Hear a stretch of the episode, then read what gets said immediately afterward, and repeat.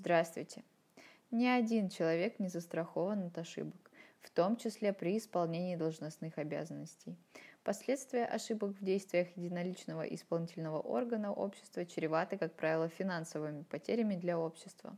В свою очередь, почти любая из ошибок директора может обернуться гражданско-правовой ответственностью в виде убытков для него самого. 10 наиболее часто распространенных в судебной практике причин для ответственности директора в сегодняшнем выпуске. Начнем с первой ошибки. Это недобросовестные действия единоличного исполнительного органа при совершении сделок. Директор ООО заключил от имени общества договор купли-продажи принадлежащего обществу автомобиля с другим юридическим лицом. Передал транспорт по акту приема передачи и автомобиль оценили в 1 миллион рублей – в договоре установили следующий порядок оплаты. Цена автомобиля продавцу не выплачивается, а идет в счет оплаты по договору купли-продажи автомобиля. Для расчетов стороны применяют процедуру зачета взаимных требований между сторонами путем составления акта зачета взаимных требований. Один из учредителей ООО потребовал с директора 1 миллион рублей убытков в пользу общества, поскольку денежные средства за автомобили на расчетные счета общества не поступали, и также предоставил банковские выписки. Суды двух инстанций согласились с истцом. Условия о порядке расчетов в договоре нельзя признать согласованным, доказательств оплаты нет, директор длительное время не принимал действий, направленных на получение оплаты от контрагента. Действовал недобросовестно, что выразилось в причинении ООО убытков.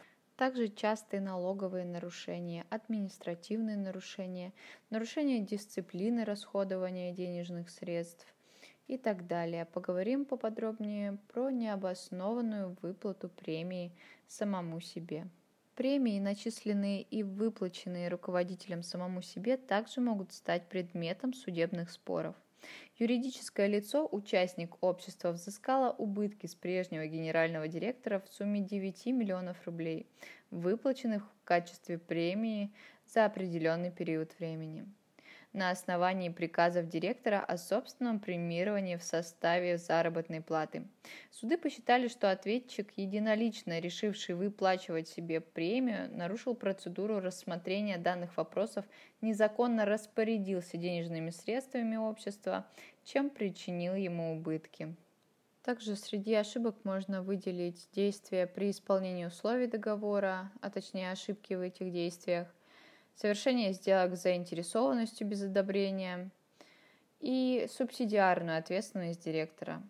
Даже если общество состоит из единственного участника, который является одновременно его директором, вероятность того, что действия такого директора будут оцениваться с точки зрения причиненных убытков, существует. Пример тому дела о банкротстве – Требование о привлечении бывшего руководителя к субсидиарной ответственности может заявить как арбитражный управляющий, так и кредиторы.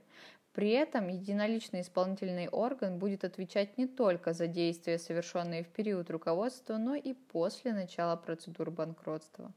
Итак, единоличный исполнительный орган юридического лица отвечает за все аспекты деятельности общества, поэтому ответственность очень велика. Как показывает практика, для того, чтобы стать субъектом взыскания убытков, единоличному исполнительному органу не обязательно действовать добросовестно умышленно.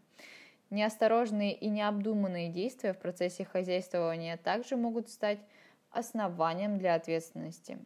Общие рекомендации могут быть следующими. Быть внимательными при совершении любых хозяйственных операций, правильно оформлять возложенные ответственности на сотрудников – Помните о том, что всегда найдутся заинтересованные лица, с которыми может случиться конфликт интересов.